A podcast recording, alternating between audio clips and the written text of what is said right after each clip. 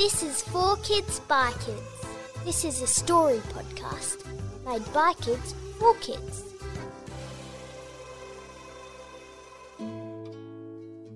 This story is written by Harry, age 10, from North Lakes. It's called The Guy That Smelt Really, Really Bad. Norman smelt really bad. In fact, he stunk. Gross! He smelt so bad that his house, 24 Smelly Lane, was surrounded by flies. They loved it, but they were the only ones that loved it. My name is Xavier and I am 10 years old. Every day I walk to school with my friend Jacob and Max. We walk down past the graveyard, which is always a bit spooky, but that's not the worst part of our walk at all. Because to get to school, we have to walk down Smelly Lane. As we approach the House of Doom, we cross the road.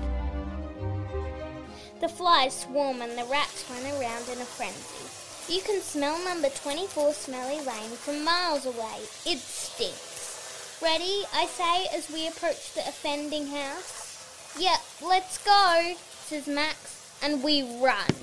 I can feel the Vegemite toast coming up my throat, and I pull my t shirt over my nose.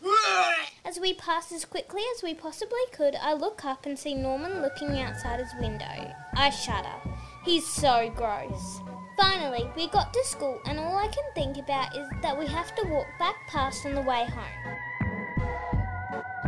School is okay. It's a bit boring, but we always play footy at lunchtime, which is fun, and Mum gives me $2 for a slushie. Yum. When the bell rang at the end of school, I grabbed my bag and met Jake and Max at the front gate. Jake had the football in his hand and we headed out the gates. It was a sunny day, the birds were singing, and we decided to kick the footy around as we walked. Passed back to me, then I dribbled it over to Max. We were pretty slow getting home, but we're boys, so that's what we do. As we got close to Smelly Lane, we had our usual ritual. We held our noses and pulled up our shirts for extra measure. And then we sped up.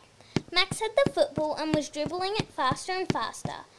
I was ahead and he kicked the ball to me, but I missed it and it spun across the road towards the dreaded stinky house. I ran fast over the road to grab the ball and bang! Everything went black. I woke up in hospital feeling very sore. As my eyes slowly opened, I saw Mum and Dad standing over me looking worried.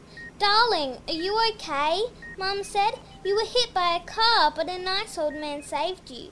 Jake and Max were also there.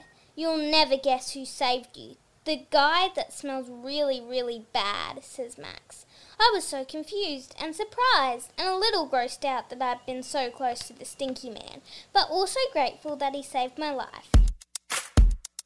When I got better and my broken leg had healed, I decided to pay him a visit. I wanted to repay him for saving me, and I had the best idea how to do it.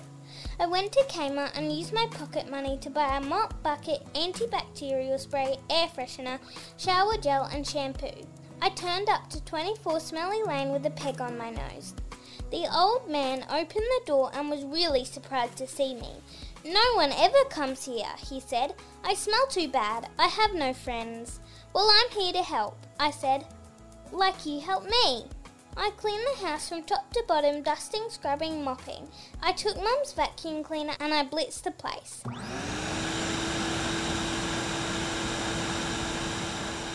I gave the old man the shower gel and shampoo and told him to have a shower. I stood back and looked at the house. It was spotless. The flies had gone and the street didn't stink anymore. He was very grateful. I felt good for it. After that day, Smelly Lane wasn't smelly anymore. The neighbours were able to open their windows again, and when we walked to school, we didn't have to run or hold our noses.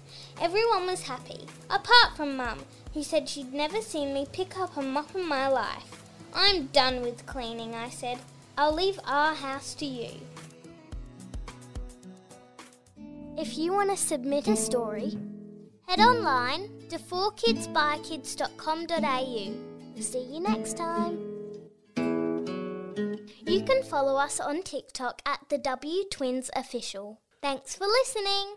A Podshape production.